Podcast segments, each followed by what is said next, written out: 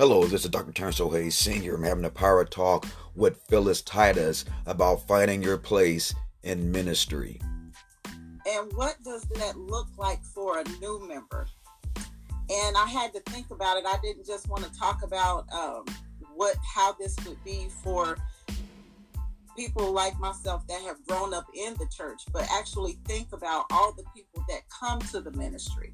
So, what does this look like for a new member? For a new convert, this may actually look foreign to some and exciting for others. There may be doubt and uncertainty of where exactly do I fit in.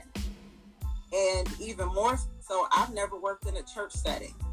This can be overwhelming to the new minister, to, to the new member or convert because there's so much information, people, different things that are coming at them and us as the as the congregation we're excited when a new member joins the church because the newness of their excitement for joining of saying i want to belong excites us.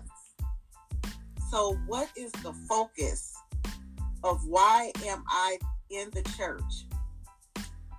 As i thought about this i thought shouldn't they get to know god first as a new convert and then seek him for where to fit in on a ministry team. This took me back to the book, Am I a Church Member by Thom S. Rainer. Pastor Case had us read that I maybe like six months or so after I joined Faith Deliverance.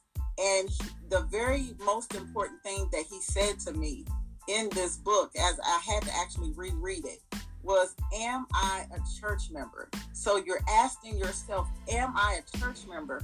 And what does that look like? So I want you to say that again to yourself with great confidence. I am a church member.